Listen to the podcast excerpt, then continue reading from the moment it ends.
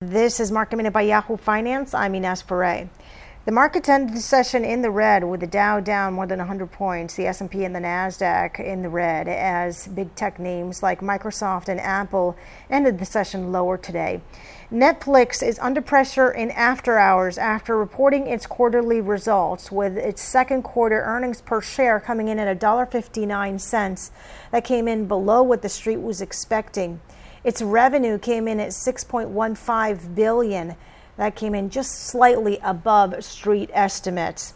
Its forecast for its third quarter streaming paid net subscribers is at 2.5 million. The estimate was for Netflix to increase its paid subscribers during the current quarter by 5.12 million. In after hours, the stock is in the red. For more market minute news, head to yahoofinance.com.